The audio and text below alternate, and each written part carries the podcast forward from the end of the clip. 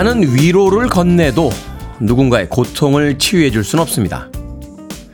아무리 많은 설명을 해도 나의 슬픔을 다른 이에게 이해시킬 수도 없죠. 영혼과 육체가 분리된 나와 타인은 그런 거리를 평생 유지하며 살아갑니다. 때때로 우린 그 사람을 구원하고 나를 온전히 받아들이게 할 수 있다고 착각합니다. 그리고 그 착각은 비극을 불러옵니다. 외로움과 고독은 극복해야 할 장애물이나 이겨내야 할 질병이 아닙니다. 우린 모두 완벽한 혼자로 태어났으니까요. 자, 이제 문을 열고 세상으로 나가보죠. 1에서 시작한 숫자에 무엇인가를 더해보는 겁니다. 어떤 이는 100이 되고 또 다른 이는 1000이 될 겁니다. 아니, 적어도 1보단 커질 테니까. 그거면 충분하지 않겠습니까? 3월 16일 목요일 김태훈의 프리웨이 시작합니다. 하트의 Never로 시작했습니다. 빌보드 kid의 아침 선택 김태훈의 프리웨이 저는 클 태 자 쓰는 테디 김태훈입니다. 남윤수님 안녕하세요 테디 좋은 아침입니다. 아침 인사해 주셨고요. 8302님 안녕하세요. 오늘 새벽부터 출근해서 외근 나가고 있습니다. 새벽부터 일찍 나오셔서 라디오 방송하시는 테디 존경합니다. 그것도 지각 없이 눈이 안 떠져요. 신나는 음악 틀어주세요 하셨습니다. 다행스럽게 아직까지 지각이나 결근은 없었습니다. 그런데 언젠가는 하지 않겠습니까? 아, 언제, 언젠가는, 예, 제 잘못으로 할 수도 있겠습니다만, 음, 평상시와 같은 시간에 나왔는데 갑자기 올림픽 도로나 강변도로에 뭐 사고가 났다거나, 아, 또는 뭐 공사 중이라거나, 눈이 펑펑 와서 도로가 폐쇄됐다거나 해서 지각할 수도 있습니다. 예, 저는 그렇게 완벽한 사람은 아니까 최선은 다해 보겠습니다만 8302님. 아 불안해요 불안해요. 기록을 세우고 있을 때 불안합니다. 8302님. 자 K124861747님. 잘생긴 테디 잘 잤나요? 이젠 6시인데도 박습니다. 낮이 길어져서 할 일이 많아졌습니다. 오늘도 테디 들으며 출근합니다. 늘 상큼하고 달콤한 목소리에 잠이 확 날아가요. 고맙습니다. 아우 이렇게 두 문장 안에서 이렇게 이렇게 좋은 이야기를 많이 해줄 수 있습니까? 아, 잘생겼다, 달콤하다, 상큼하다. 아침부터 기분이 좋아지네요. K124861747님. 박태권님, 테디, 여기는 경북 영천입니다. 바람이 많이 부네요. 오늘 하루도 기분 좋게 프리웨이 들으며 하루 시작합니다. 라고 해 주셨습니다. 자, 모두들 일어나십시오. 7시 7분 하고 21초 지나가고 있습니다. 아침이 시작이 됐고요. 아직까지는 목요일입니다. 일터로 나가야 될 시간이죠. 자, 청취자들 참여 기다립니다. 문자번호 샵 1061, 짧은 문자 50원, 긴 문자 100원, 콩으로 무료입니다. 유튜브로도 참여하실 수 있습니다. 여러분은 지금 KBS 2라디오 김태훈의 프리웨이 함께하고 계십니다. KBS 2라디오 yeah, 김태훈의 프리웨이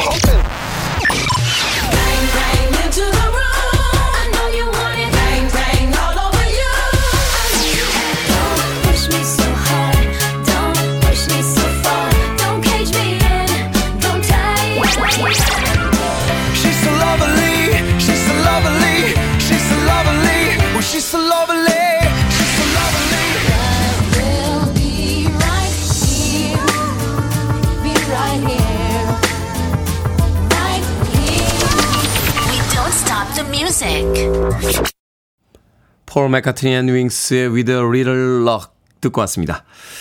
김서연님, 테디 좋은 아침입니다. 부산엔 매화와 목련이 만개했어요. 벚꽃도 꽃봉오리가 진 걸 보니 곧 팝콘 터지듯 필 것 같습니다. 아, 그리고 매화는 향기가 나고요. 벚꽃은 향기가 안 난대요. 라고 하셨습니다. 남쪽엔 벌써 이제 꽃 소식이 전해지고 있군요. 어제였나요? 제주도에 벚꽃이 피기 시작했다 하는 어, 문자 보내주신 분 계셨었는데, 이제 부산에도 매화와 목련이 만개를 하고 벚꽃이 필 계절이 다가오고 있습니다. 가보고 싶네요. 어, 부산. 부산 갔다 온 지 참 오래됐다 하는 생각이 듭니다. 우리나라에도 참 가볼 만한 데가 많죠. 어, 최근에 이제 코로나가 좀 잠잠해지면서 해외여행 계획하시는 분들이 많은데, 글쎄요, 어, 저는 강원도나 부산, 올 봄에 꼭 한번 가봐야겠다는 생각이 듭니다. 심지어는 아, 언어도 통합니다. 예, 한국말이 되는 곳이니까 또 여권 없이도 갈 수 있는 우리의 강원도와 부산 아, 올 봄부터 좀 자주 놀러 가야겠다 하는 생각 해봤습니다. 자, 조영애님, 굿모닝 테디. 요즘 정말 완연한 봄인 것 같아요. 산에 가면 진달래 폈고, 산책 가다 가보면 목련화도 활짝 폈습니다. 며칠이면 벚꽃도 필 것 같아요. 오늘도 꽃처럼 화사한 날이 되세요. 하셨는데, 조영애 님도 남쪽에 살고 계신 분이 아닐까 하는 생각이 드는군요. 자, 그런가 하면 7738님. 테디, 택시기사입니다. 새벽 4시에 나오는데 대학가에 그때까지도 술을 먹고 있는 청춘들이 왜 이리 부럽죠? 기숙사에 데려다 주는데 부럽더라고요. 라고 하셨습니다. 너무 부러워하지 마세요. 어, 그 청춘들 괴롭습니다. 취업 문제도 있고요. 사랑하는 연인들이 자기 마음 같지 않아서 괴롭기도 하고요. 새학기가 되면 등록금 문제에 여러 가지 문제들이 많습니다. 청춘은 너무 과장되고 너무 과대평가됐습니다. 우리도 그 시절을 다 지나왔습니다만 그 시절이 그렇게 행복하기만 한 건 아니니까요. 삶의 시기나 어떤 위치에 있든 우리는 모두 삶의 무게를 지고 살아가잖아요. 7738님. 너무 부러워하지 마시고요. 지금 이 순간을 충분히 즐기시길 바라겠습니다. 커피 쿠폰 보내드릴게요. 어, 아메리카노 커피 한 잔 하시면서 하루 여유 있게 시작하시길 바라겠습니다. 7738님. 자, 스카우팅 포 걸스의 음악으로 합니다. She's so lovely.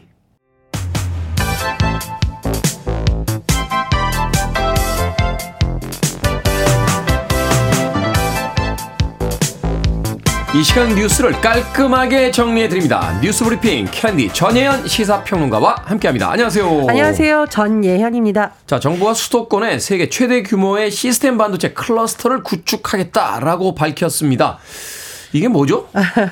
클러스터 이렇게 집약적으로 모여 있다 이런 뜻입니다. 일단 정부가 수도권에 세우려는 것은 반도체를 집중적으로 육성할 수 있는 집약 단지 이렇게 생각하시면 되겠는데요.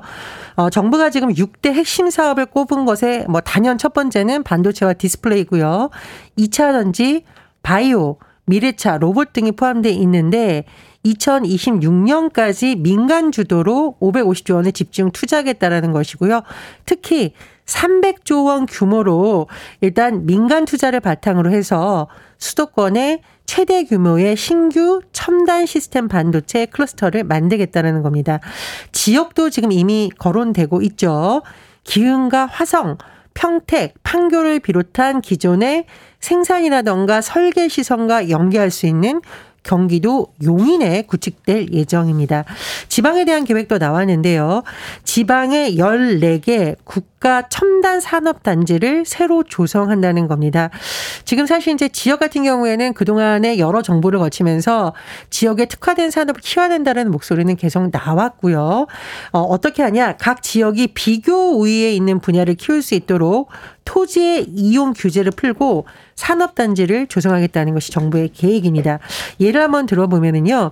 대전의 경우에는 나노와 반도체, 대구는 미래차와 로봇, 광주는 미래차 핵심 부품, 강원도는 바이오를 비롯해서 각 지역의 강점을 살려서 산업단지를 조성하고 민간 투자를 지원한다는 것이 정부의 계획입니다.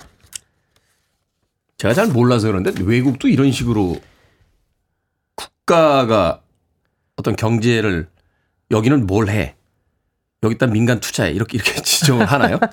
근데 이제 외국 같은 경우 미국은 이제 연방제니까 우리나라하고 정시 시스템 자체가 다르긴 합니다. 다만 네. 이제 우리나라 같은 경우는 수도권 집중 현상이 너무 심화한다라는 지역 균형 발전의 필요성이 하나 제기되기 때문에 국가 차원에서 이런 시도는 사실상 계속해온 것이고요. 또 하나 지금 아무래도 반도체에 관한 정부의 계획은 최근에 반도체에 대한 위기론, 정부의 지원 가능성이 피로가 계속 제기됐기 때문에 이런 계획을 또 발표한 것으로 보입니다. 그렇군요. 자, 국민의힘 김기현 대표와 더불어민주당 이재명 대표가 어제 국회에서 만났습니다. 김기현 대표 취임 이후에 여야 대표의 첫 만남이죠? 그렇습니다. 여야 대표가 이렇게 활짝 웃으면서 악수하는 모습을 정말 오랜만에 보셨을 텐데요. 김기현 대표가 민주당 대표실을 찾아서 이재명 대표를 예방하는 형식이었습니다. 김기현 대표와 이재명 대표의 공통점 모두 민생을 강조한 거였는데요. 네. 대화와 타협의 정치를 하겠다고 김기현 대표 강조하면서 협의를 위해 자주 만나자고 했습니다.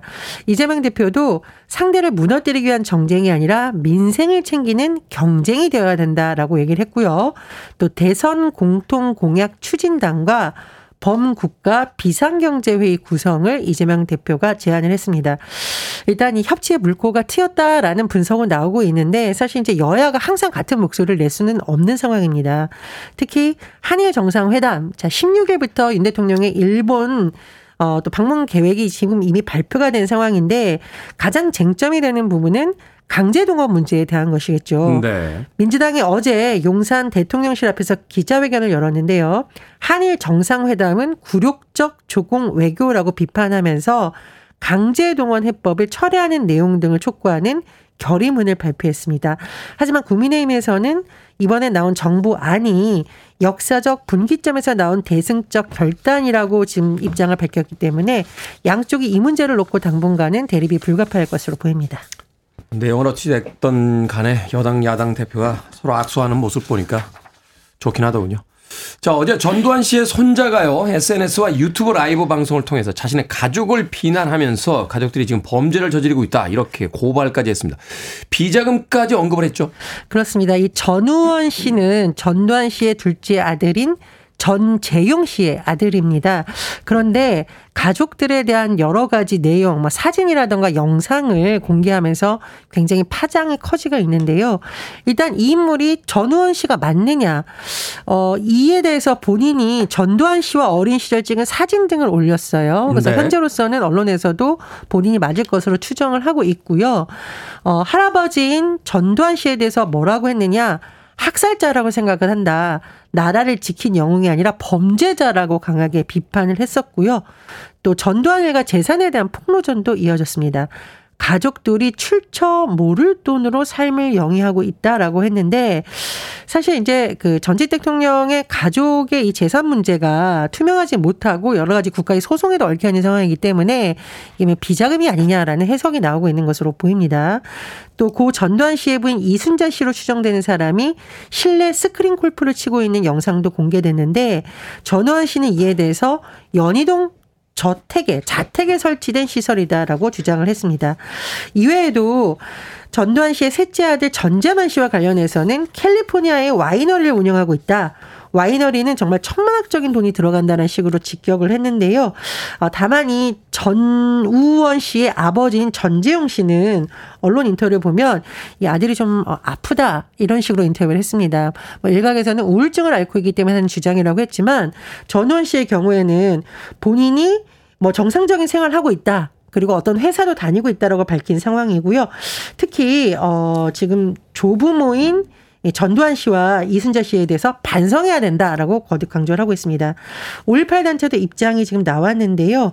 김영미 5월 어머니 집 관장이 돈의 가치 유무를 떠나서 전 씨의 일가족이 건강하지 못하게 살고 있는 것 같다면서 이번 폭로를 계기로 5.18 학살자들이 진정한 반성을 했으면 한다라고 밝혔습니다. 이야기하신 거 보니까 아프신 분은 아닌 것 같은데요. 어찌됐건 그 발언이 계속해서 지금 인터넷상에서 삭제가 되고 있다라고 하고 또 신변에 대해서 걱정하는 분들도 많은데 네, 좀 더 지켜봐야겠죠. 자, 역술인 천공의 대통령 관저 이전 의혹을 수사 중인 경찰 국방부를 압수수색했습니다. 예, 이 의혹은 부승찬 전 국방부 대변인이 이미 제기를 한 바 있고요. 또 지난해 12월 김종대 정의당 전 의원도 천공이 한남동 관저 이전 결정에 개입했다는 의혹을 제기한 바 있습니다. 하지만 대통령실에서는 이 의혹을 부인했고요. 김종대 전 의원과 부승찬 전 대변인을 각각 경찰에 고발했고 어, 관련 내용을 보도했던 언론에 대해서 법적 대응을 이미 한 상황입니다. 그런데 일단 경찰이 지금 어제 서울 용산의 국방부 운영 지원과의 수사팀을 보내서 서울 사무소 출입자 관련 자료를 확보했다라고 하는데요. 대통령 관저 이전에 역술인 천공이 개입했다는 의혹과 관련해서 국방부에 천공의 출입 기록 등이 있는지 확인 중인 것으로 전해지고 있습니다. 경찰은 또 이 중요 참고인인 천공을 불러 조사할 방침이라고 하는데 다만 이 천공 측과 연락 이나 접촉이 원활하지는 않은 것으로 전해지고 있어서 어, 제대로 뭐 또 증거를 확보할 수 있겠느냐, 제대로 조사가 되겠느냐라는 우려도 제기되고 있는 상황입니다. 사실 유무를 떠나서 이런 뉴스가 계속 올라오는 게 참 곤혹스럽습니다. 자, 오늘의 시사 엉뚱 퀴즈 어떤 문제입니까? 예, 정부의 지역 첨단 산업단지 조성과 관련된 소식 전해드렸습니다. 첨단 단지 하니까요. 꿀단지가 떠오릅니다. 오늘의 시사 엉뚱 퀴즈도 드립니다. 여름철에 꿀단지 잘못 보관하면 이것이 꼬일 수도 있습니다.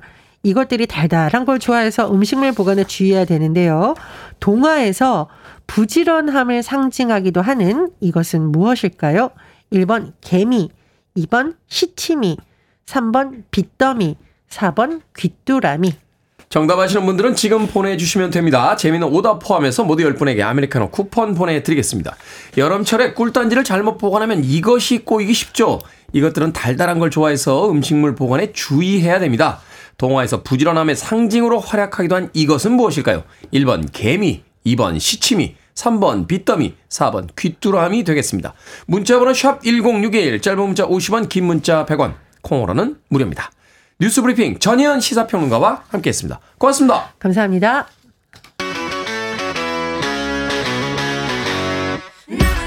핑크입니다. So what?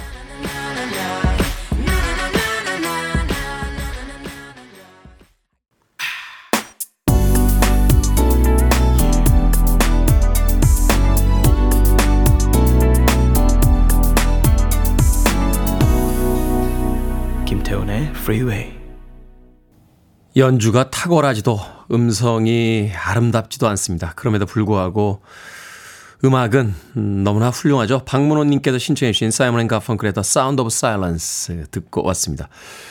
무엇인가를 꼭 놀랍도록 잘해야지만 아름답다라고 어, 이야기할 수 있는 건 아닌 것 같아요. 이 사이먼 앤 가펑클이 뭐 전설적인 듀오긴 합니다만 사실 사이먼 앤 가펑클, 이 폴 사이먼과 아트 가펑클보다도 뛰어난 음색을 가진 그런 팀들도 많았고요. 더 노련하게 연주를 하는 그런 그룹들도 있었습니다. 그럼에도 불구하고 음악을 들을 때마다 항상 생각하게 돼요. 무엇이 이 음악을 아름답게 만들고 있는가.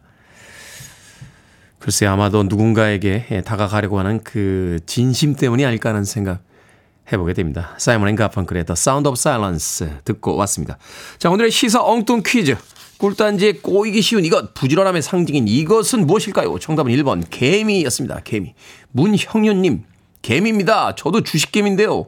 개미들은 곤충이나 사람이라 항상 열심히 일만 하네요. 라고 하셨습니다. 말씀하지 마세요. 네, 어제도 폭락했습니다. 아, 머리가 아픕니다. 네. 저는 뭐 큰 욕심 없습니다. 본전만 회복하게 해주십시오. 전 이제 그만할 겁니다. 그만할 거예요. 내, 내 본전만 돌려주세요. 예, 네, 그러면 그만할 겁니다. 문형현님. 자, 3984님, 마미라고 하셨고요. 어, 기유구님, 프리웨이는 꿀잼이. 3026님, 여름엔 시원한 동치미라고 해 주셨습니다. 자, 재미있는 오답 포함해서 또 방금 소개해드린 분들 포함해서 모두 10분에게 아메리카노 쿠폰 보내드립니다. 당첨자 명단은 방송이 끝난 후에 김태훈의 프리웨이 홈페이지에서 확인할 수 있습니다. 콩으로 당첨되신 분들 방송 중에 이름과 아이디 문자로 알려주시면 모바일 쿠폰 보내드립니다. 문자 번호 샵 1061 짧은 문자 50원 긴 문자 100원입니다. 그리고 3월 특집 이벤트죠. 프로젝트 훈이삼 진행하고 있습니다. 다음 주부터 2주 동안 전화 연결로 응원도 해드리고요. 10만원 상당의 백화점 상품권 보내는 또 특별 이벤트 있습니다. 취업, 이직, 독립, 시험 등등 현재 새 출발을 준비 중인 분들 또 뭔가에 도전 중인 분들 아무튼 어, 세상에 응원이 필요한 모든 분들의 신청을 기다립니다. 문자번호 샵 1061 짧은 문자 50원 긴 문자 100원 홈페이지나 인스타로도 신청 받겠습니다. 자, 2560님께서 신청하셨습니다. 21 파일럿의 히든스.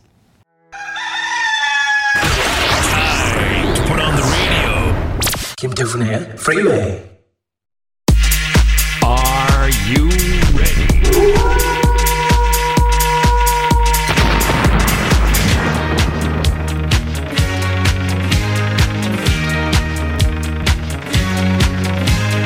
고민이 있으시다고요? 잘 찾아오셨습니다. 결정은 해드릴게 신세계 상담소. 정효숙님, 패션의 완성은 얼굴인가요? 몸매인가요? 헬스장 등록해서 살을 뺄지, 피부과에 가서 피부 관리를 받을지 고민입니다. 살을 뺄까요? 아니면 피부 관리를 받을까요? 헬스장 등록해서 살을 뺍시다. 곧 여름이거든요. 여름에는 몸매, 겨울에는 얼굴. 7573님, 남자친구에게 좋아한다는 말이 듣고 싶다고 했더니 진심으로 보고 싶어요. 라고 메시지를 보냈습니다. 그래서 저도 보고 싶어요. 많이. 라고 답을 보냈는데 하루가 지나도록 메시지를 안 읽고 있습니다. 이 남자친구 정리해버릴까요? 아니면 계속 만날까요? 아니 계속 만나셔야죠. 바빴을 수도 있고요. 어디 일찍 잠들었을 수도 있는데 이 남자친구가 뭘 잘못한 건지 저는 모르겠는데요. K125053169님 8살 아들이 테디 팬입니다. 아침 먹으면서 너무 재밌게 잘 듣고 있어요. 고민입니다. 8살 초등 아들이 학교에 핸드폰을 갖고 가고 싶다는데 갖고 가게 해줄까요? 아니면 말릴까요?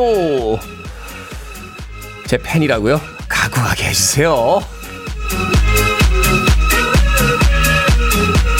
오혜원님 어제 지갑을 잃어버렸습니다. 이번 달 용돈으로 받은 돈 중에 9만 원이 들어 있었는데 엄마한테 말씀드리고 다시 받을까요? 아니면 혼나니까 말씀드리지 말까요? 말하지 마세요. 자 인생의 위기가 찾아왔습니다. 이제 어떻게 버텨야 하는지 연습 한번 제대로 해봅시다. 방금 소개해드린 네 분에게 선물도 보내드립니다. 콩으로 뽑힌 분들은 방송 중에 이름과 아이디 문자로 알려주세요. 여러분의 다양한 고민 계속해서 보내주시기 바랍니다. 문자번호 샵 1061, 짧은 문자 50원, 긴 문자 100원, 콩으로는 무료입니다.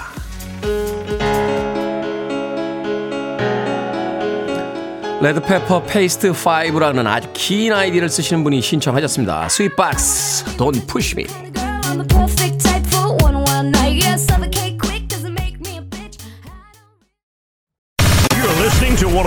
best radio stations around. You're listening to 김태훈의 Freeway.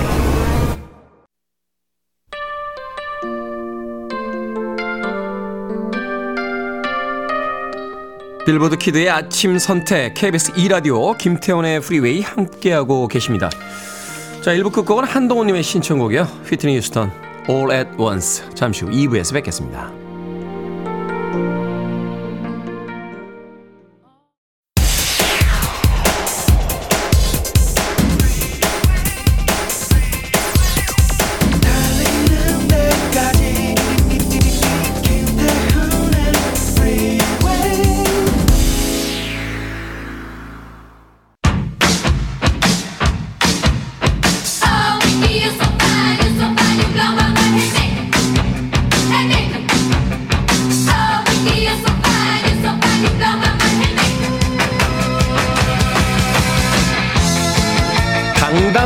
도전하는 우리 모두를 위한 시간입니다. 프로젝트 훈23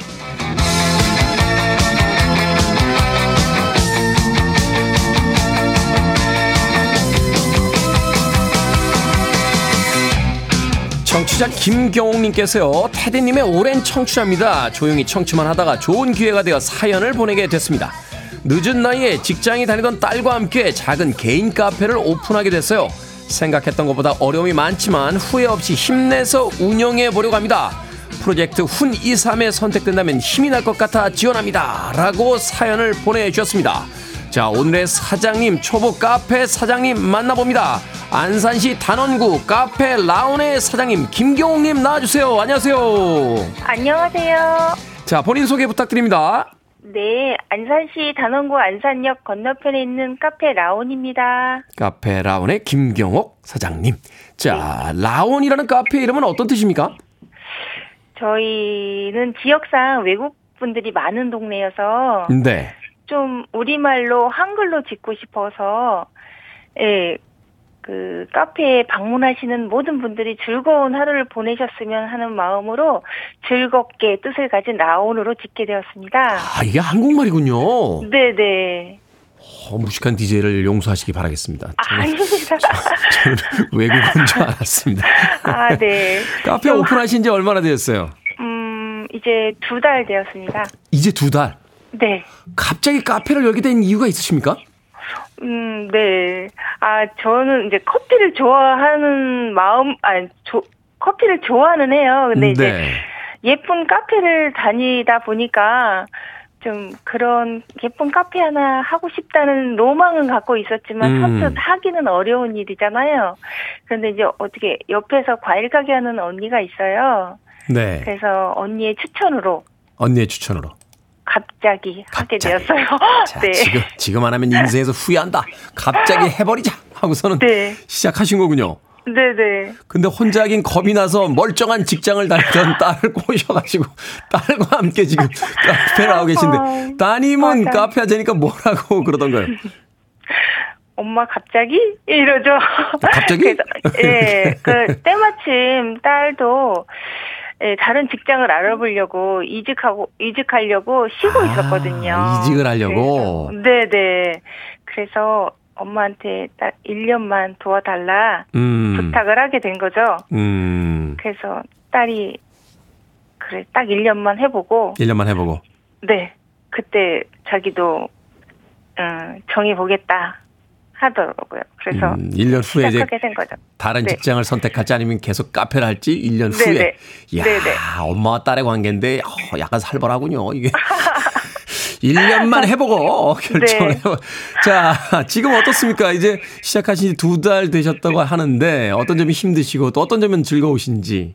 음, 저희가 지금 운영하는 가게는 제가 이제 시작 전부터 인테리어 이런 부분을 이제 준비 과정이 없이 갑자기 한 거라, 네.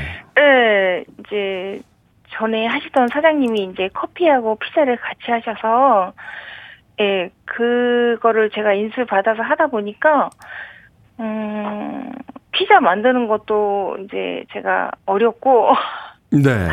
예, 아니, 그러니까 피자도 같이 하시는 거예요? 네네. 만들 생각도 없었는데 전에 피자를 만든 카페를. 네네. 사장님께서 이제, 예, 해주셔갖고, 인수를 해주셔갖고, 예, 그걸 같이 하게 되었어요. 아. 예, 그리고 이제, 오랜 시간 서 있고, 이제 피자도 제가 생각했던 것보다 많이 어렵더라고요, 만드는 게. 아, 어렵죠. 요리인데. 네네. 네. 그래서 체력 소비도 많고 해서, 주로 네. 주로 따님이 하시겠네요. 그러면. 이제, 예, 그 커피 종류는 딸이 하고요. 네.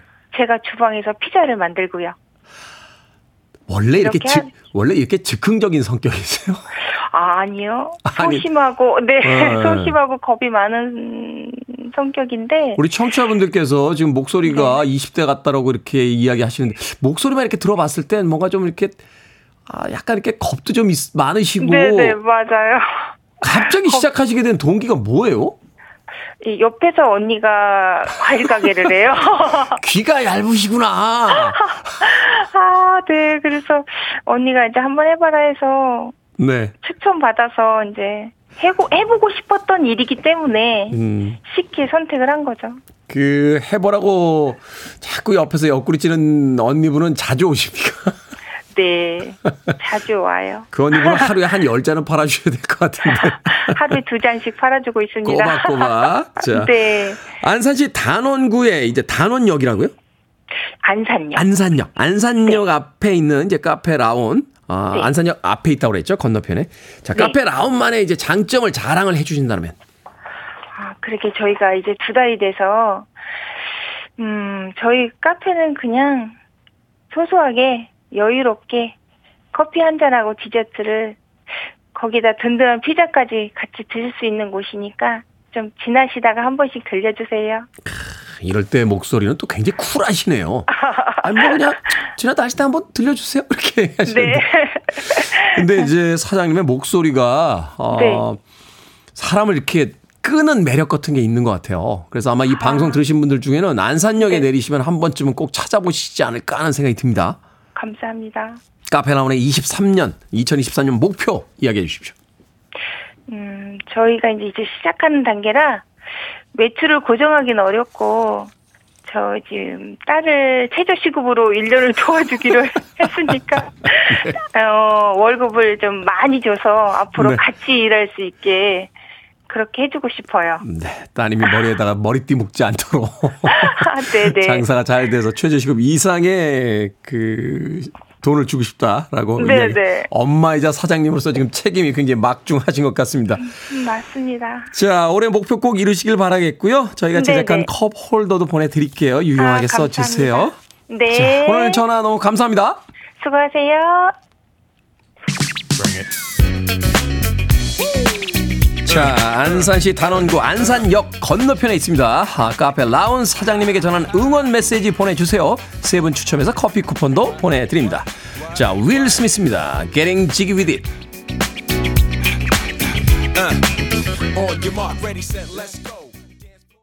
윌 스미스의 Getting Jiggy With It 듣고 왔습니다. 자, 김태훈의 프리웨이 공사 창립 50주년 이벤트 프로젝트 훈이 3. 오늘도 응원이 필요한 소상공인 만나봤습니다. 안산시 단원구 안산역 앞 건너편에 카페 라온의 김경옥 사장님. 목소리가 정말 소녀 같으셨어요. 김경옥 사장님 만나 뵙고 왔습니다. 자, 5857님께서 도전한다는 자체가 대단하시네요. 꼭 성공하시리라 믿고 응원합니다. 하셨고요. 정태원님, 안산에 사는 직장인입니다. 꼭 가서 커피와 피자 먹어보고 싶네요. 하셨습니다. 9936님, 사장님 목소리만큼 편하고 커피도 피자도 맛 좋은 카페 같습니다. 안산 맛집으로 번창하시길 바래요. 꼭 한번 들릴게요. 화이팅! 이라고 또 응원의 메시지 보내주셨습니다. 자, 안산역 앞에 가실 일이 있으신 분들, 또 안산 사시는 분들, 어, 날씨도 좋아지고 있으니까 봄나들이 겸해서 카페 라운에 한번 들려보시는 건 어떨까 하는 생각이 드는군요. 5857님과 정태호님, 9936님에겐 저희들이 아메리카노 모바일 쿠폰 보내드리겠습니다. 자, 프로젝트 훈 23. 음, 다음 주부터는요, 2주간 사는 지역이나 직업 상관없이 응원이 필요한 모든 분들을 만나봅니다. 취업, 시험, 이직 등등. 뭔가 이제 도전 중인 분들 계시죠? 전화 연결로 응원도 해드리고, 10만원 상당의 백화점 상품권도 보내드리겠습니다. 자, 응원해주고 싶은 지인들 계시면 추천해 주셔도 됩니다. 문자번호 샵 1061, 짧은 문자 50원, 긴 문자 100원입니다. 홈페이지나 인스타로도 신청하실 수 있습니다. I want it. I need it. I'm desperate for it. Okay, let's do it. 김태훈의 Freeway. 지노 바넬리의 I Just Wanna Stop 듣고 왔습니다. 자, K125065057님께서 테디 방송 원년 멤버입니다. 드디어 글을 보내네요. 오늘은 재택 연수 받는데 시험이 있습니다. 시험 잘 보게 응원해 주세요. 라고 하셨습니다. 재택 연수에 어떤 시험을 보시는지를 잘 모르겠습니다만 오늘 시험 잘 보시길 바라겠습니다. 원년 멤버라고 하시는 거 보니까 3년 차 아, 멤버시군요. 제가 2021년, 네, 2021년 8월 31일에 아마 방송을 시작했을 거예요. 그러니까 지금 2년 하고, 어, 이제 조금 있으면 3년 되는군요. 어, 3년 되면 뭐 이렇게 안 해줍니까? 그렇게 KBS 로비에 뭐 이렇게, 어, 3년 가지고 안 돼요? 네, 알겠습니다. 더 열심히, 더 열심히 하도록 하겠습니다. 자, 2339님. 어젯밤에 엄마한테 잔소리 좀 그만하라고 짜증을 냈더니 엄마가 이제부터 말 안 할 테니 알아서 하라고 하십니다. 진짜 깨워주지도 않고 엄마가 화가 많이 나신 것 같아서 미안하다고 하고 싶어요. 특이한 엄마시네.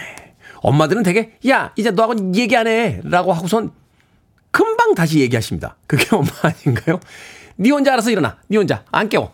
해놓고 다음날 아침에 또 깨웁니다. 이게 엄마 아닌가요? 그런데, 알아서 해. 이제 말 안 할 테니까. 하고서는 진짜 안 깨워주셨어요. 정말 크게 화가 나신 것 같은데요. 엄마가 2339님 큰일 나셨습니다. 어떻게 해야 될까요? 어, 마트 상품권 보내드릴게요. 엄마에게 전달해 주시고 화 푸시라고 꼭 좀 전해 주시길 바라겠습니다. 이야, 강력한 엄마가 나타나셨는데요.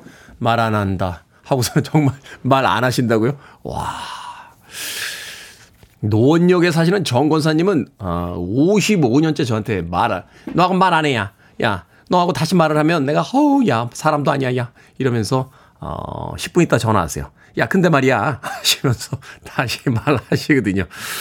2339님 자 9988님 테디 비행기 모드로 문자를 보면 문자가 안 읽은 거로 표시된다는데 사실인가요?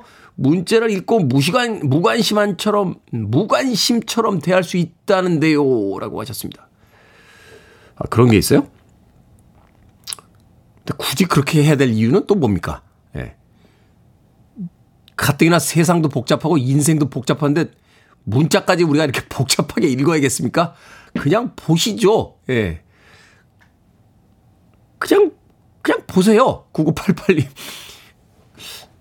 잘 모르겠습니다. 왜 그래야 되는지는 잘 모르겠습니다. 자, 최홍준님의 신청곡으로 합니다. SWV, Right Here.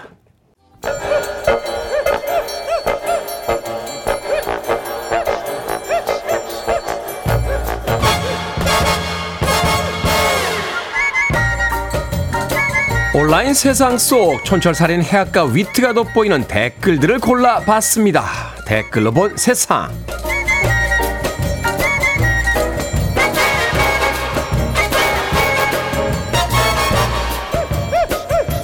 첫 번째 댓글로 본 세상 기독교 복음 선교회 이른바 JMS 관련 다큐멘터리가 화제가 되면서 전국에 있는 JMS들이 고통을 호소하고 있습니다. 한 프랜차이즈 업체는 회원들에게 JMS라는 상호는 대표 이름의 약자이다. 종교 단체와는 아무런 관계가 없다는 단체 문자를 보내기도 했고요. 이름 이니셜 JMS를 넣어 만든 업무 메일 주소를 바꿔야겠다는 하소연의 글도 올라오고 있다는군요.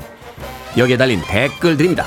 메롱님, 전국에 계신 장만수, 정만수, 조민식, 장명석, 조명석, 주명석, 전민수 등등등 JMS 분들에게 유감을 표합니다. 김정은님, 멀리서 보면 코미디지만 당사자들은 속이 탑니다. 저도 북한이랑 관계가 안 좋을 때마다 심장이 덜컹해요. 세상을 구원하겠다는 게 종교 아닙니까? 그런데 왜 장만수, 정만수, 조민식, 장명석, 조명석, 주명석, 전민수 씨에게 괴로움을 주는 겁니까? 이분들에게 손해배상하세요.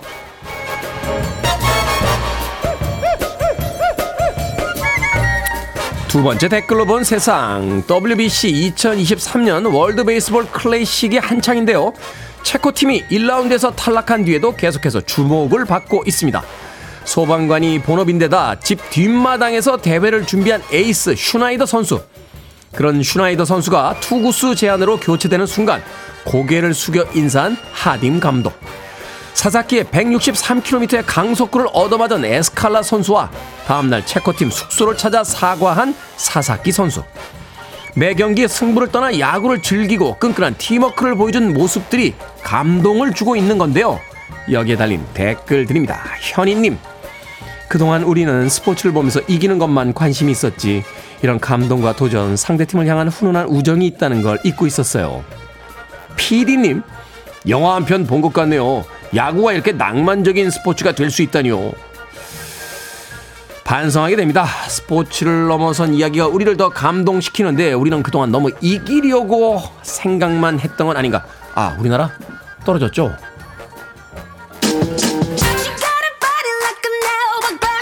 아리아나 그란데입니다. 뱅뱅.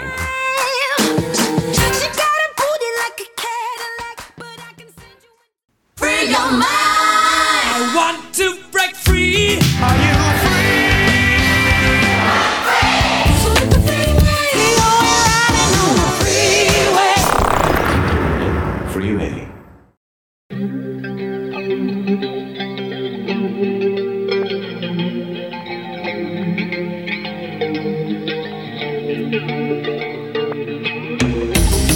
21세기의 키워드로 우리의 역사를 살펴보는 시간입니다. 역사 대자뷰. 오늘도 공간 역사 용서 박광일 소장님 나오셨습니다. 안녕하세요. 안녕하세요. 자, 인천 부평구에 살고 있는 청취자 박경원 님께서 조병창의 역사적 가치를 알려달라 하는 사연을 보내주셨습니다. 일제 강점기 강제동원의 대표적 시설인데 건물이 철거될 위기에 처하면서 시민단체와 갈등을 겪고 있다는 건데요. 이렇게 역사적으로 의미가 있는 건물은 보존해야 되는 게 아닌가 하는 생각이 드는데 조병창이 어떤 건물이고 또 어떤 일들을 했던 곳입니까? 네, 부평 분들한테는 익숙한 낱말일 것 같습니다만 다른 지역 분들에게는 조금 낯선 낱말이 될 것 같습니다. 네. 이 조병창이라고 하는 것은 이제 일종의 그 병기를 제조하던 공장 이라고 보시면 될 것 같은데요. 아, 병기를 제조하던 공장. 그렇습니다. 그런데 이제 그 시기가 바로 이제 일제 강점기, 일본이 이제 병기를 제조하던 그 시설이 원조가 되는 그렇지만 이제 이후에 몇 번의 어떤 다른 용도로 쓰였던 건물이라고 볼 수가 있습니다. 일제의 어떤 군국주의를 그 보여주는 그런 상징적인 건물이네요. 그렇습니다. 다만 이제 지금 논의가 되고 있는 건물은 조병창 자체라기보다는 조병창의 부속 건물. 예를 들어 이제 공장에서 사람이 다칠 때 치료를 위해서 병원 건물을 만드는데 연 계되어 있는 일종의 건물이다. 이렇게 이제 볼 수가 있을 것 같고요. 아니 잠깐만요. 공장에서 얼마나 많이 사람들이 다쳤으면 공장 옆에다 병원을 지어놓습니까? 병원도 있었고 그 다음에 이제 그거 진료소 그 다음에 이제 그 어떤 입원 시설들이 굉장히 규모가 컸었습니다. 화약을 다루고 또 이제 위험한 물건들을 만드니까. 그렇습니다. 네네. 어 그래서 이제 이 조병창의 이제 본래 이름을 살펴보면은 일본 육군 조병창이라고 부를 수 있고요. 네. 이런 공간들이 이제 잘 아시겠지만 광복 이후에 그러니까 미군이 접수를 하게 됩니다. 그러면서 이제 미군 관리 아래 들어가게 되는데 어 그 해방 공간에서는 여기에 에스컴 그러니까 군수 지원 사령부를 설치하게 되면서 미 제24군단 예하 군수 보급 기지가 여기에 이제 설치가 됩니다. 그러면서 이제 한국 전쟁 이후에 몇 번의 이제 변화를 거치게 되는데요. 네. 여기를 그대로 이제 미군이 그대로 쓰게 됩니다. 그러면서 이제 여기를 에스컴 시티라고 부르게 되는데 보통 이제 우리가 미군 부대를 가리킬 때 캠프 땡땡 뭐 이렇게 부르는 경우가 있습니다. 뭐 캠프 천안, 뭐 캠프 평택 이렇게 부르죠. 그렇습니다. 그러면서 이제 여기에 일곱 개 부대로 재편이 되었는데 1960년대부터 그 규모가 너무 커서 이 부대를 조금은 축소를 시켜서 한 개 부대만 남겨놓고 1973년까지 이제 모두 이전을 하게 되는데요. 네. 이 마지막 남았던 부대가 캠프 마켓. 이라는 부대였고 이 부대 역시 이제 평택 미군 기지가 생기게 되면서 역시 그쪽으로 옮겨가게 되니까 네. 2020년부터 군대 부지 안에 있었던 것들을 이제 그 이양을 하게 되고 또 개방을 한 과정 속에서 이 건물이 드러나게 된 거고요. 그런 과정 속에서 앞에서 말씀드렸던 것처럼 어, 국방부와 인천시 그다음에 이제 문화재청과 시민단체가 서로 다른 견해를 이제 밝히고 있는 상황이라고 볼 수가 있습니다. 아니 이렇게 역사적인 건물인데 이걸 왜 해체하려고 하는 겁니까? 어, 해체의 근거는 그러니까 미군 기지에서 일반적으로 나타나는 현상인데 토양 오염과 관련이 있습니다. 아, 인천시에서 이 지역을 이제 공원화하겠다라는 계획을 세운 세웠는데 문제는 이제 하부 그 토양 부분에서 오염이 발생을 한 겁니다. 이거를 이제 처리를 처리를 해야 되는데 문제는 일정한 시간, 예를 들어 2023년 안에 토양 정화를 해야 된다라는 원칙이 이제 설정이 되면서 그러려면은 건물 해체를 해야 토양을 정화할 수 있다라는 게 이제 그 인천시와 국방부의 그 견해이고요.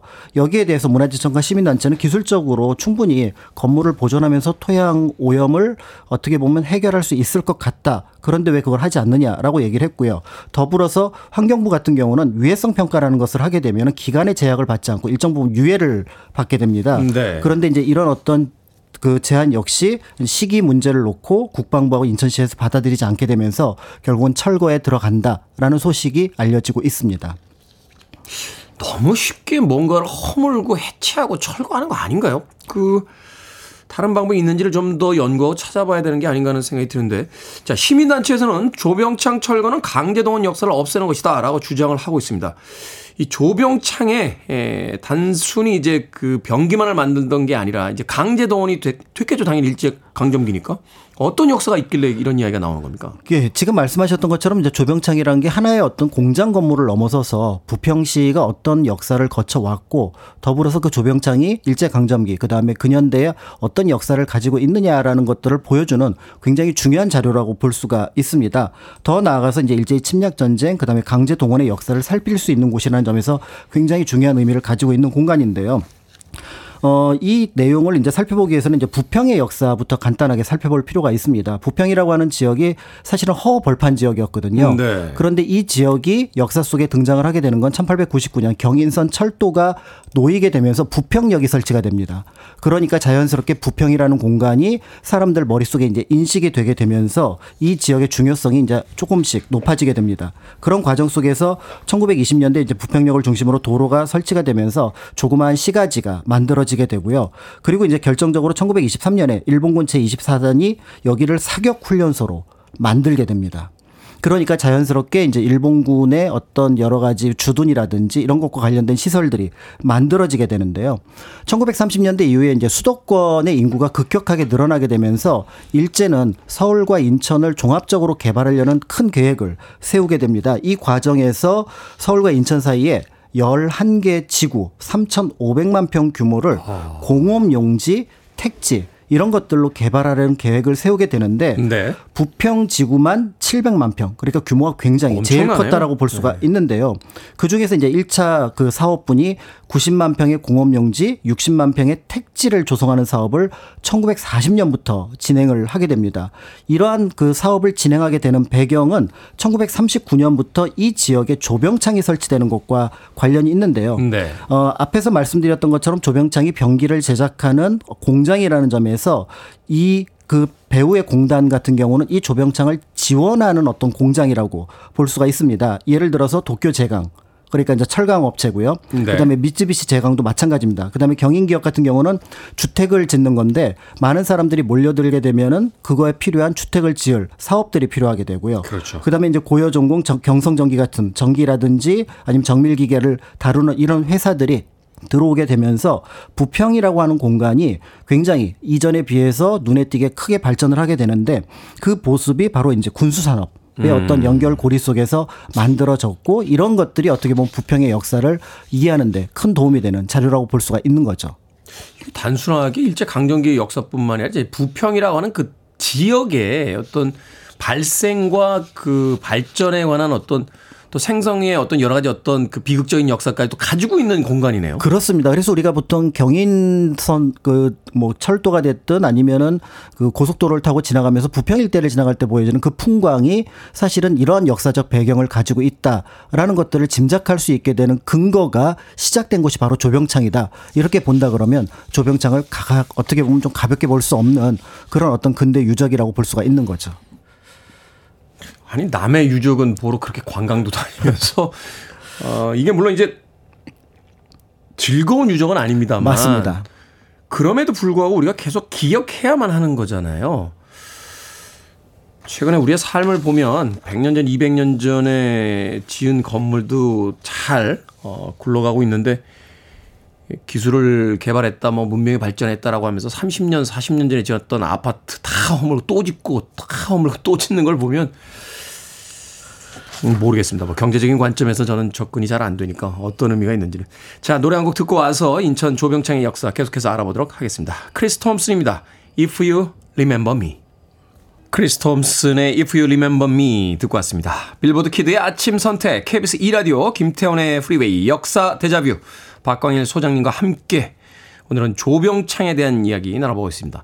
자, 앞서 일제 강점기 부평 일대가 군수물자 생산을 위한 도시로 개발이 됐다라고 소개를 해 주셨는데 뭐 그렇다면 공장에서 일하는 노동자들 대부분 한국 사람들이었겠죠? 맞습니다. 그 대우가 굉장히 안 좋았을 것 같은데. 네, 대우도 열악했고 특히 이제 태평양 전쟁 이후가 되면은 일정한 그 노무자 그러니까 이제 거기서 일을 했던 사람들의 특징이 나타나게 되는데요. 네. 여성 어린이 청소년 비율이 높아진다는 점입니다. 남자들은 이제 전선으로 다 그렇습니다. 상황이니까. 그런 부분에서 이제 당시 이 지역 조병창에서 그 근무를 했던 노동자들의 90% 정도 한국인이었는데 보통 방 한 개에 10명 정도가 이제 생활을 했다라고 알려져 있고요.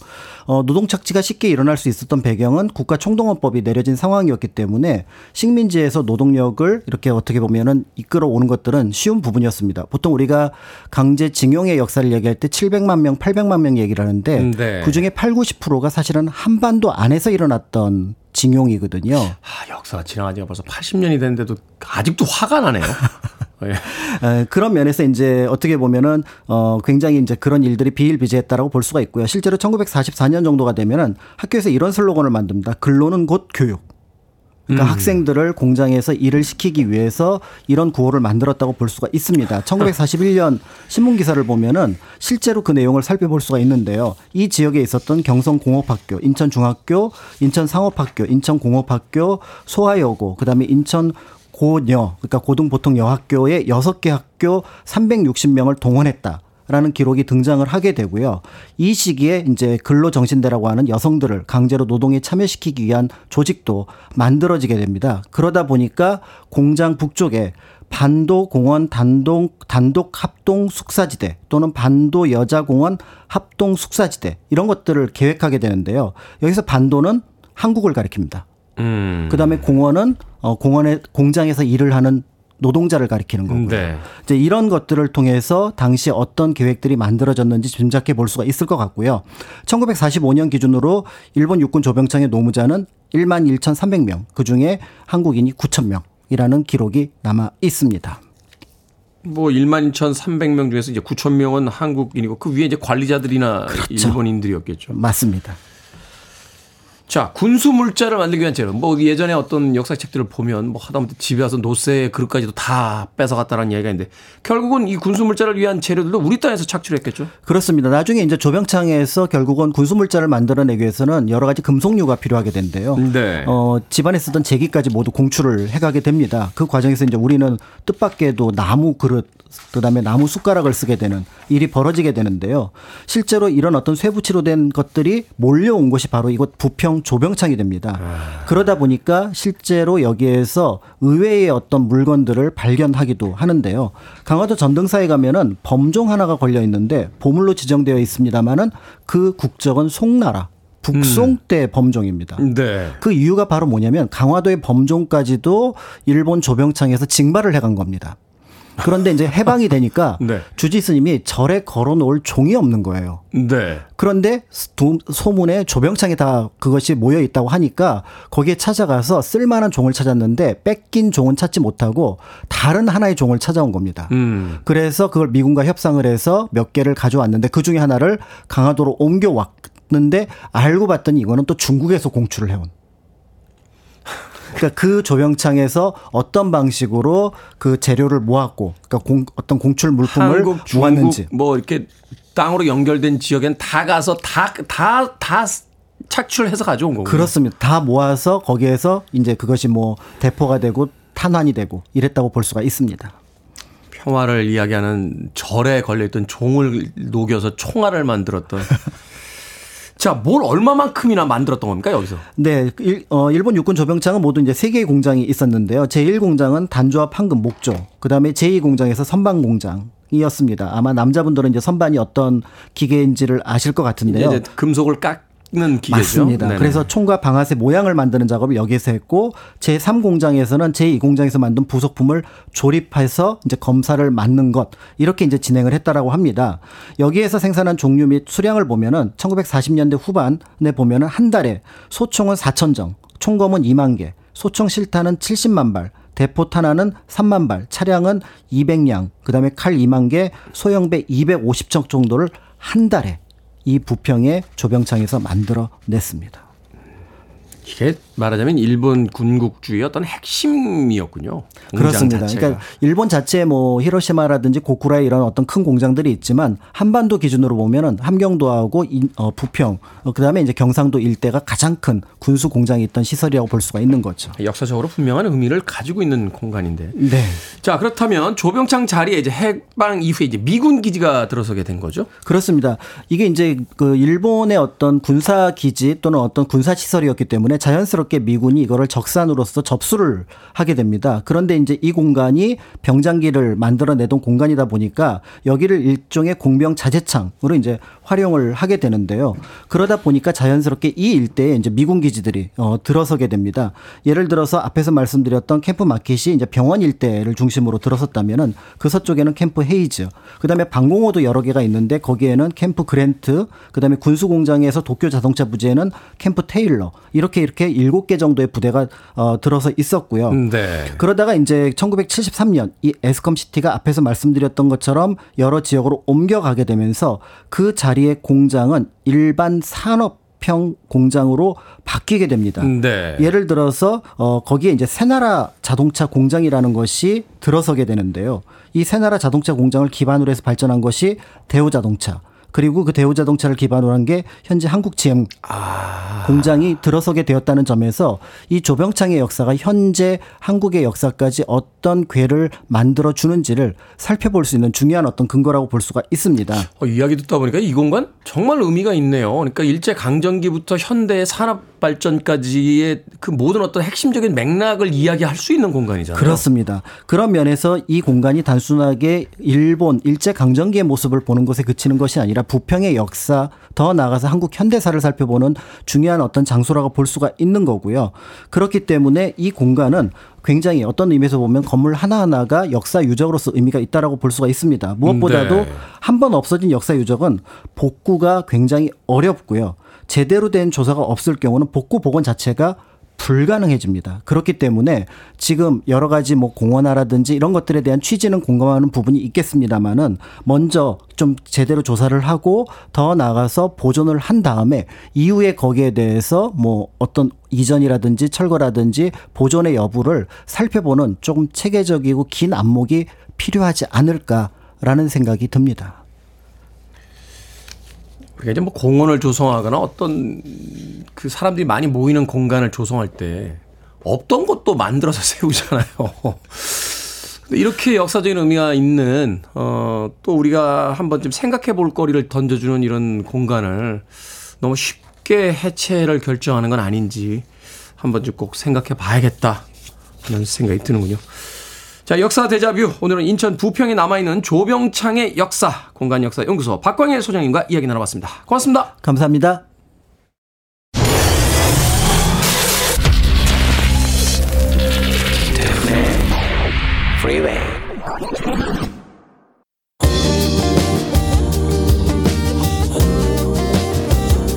KBS 2라디오 김태훈의 프리웨이 오늘 방송 여기까지입니다. 자 오늘 끝곡은 스테레오포닉스의 Maybe Tomorrow 듣습니다. 편안한 하루 보내십시오. 전 내일 아침 7시에 돌아오겠습니다. 고맙습니다.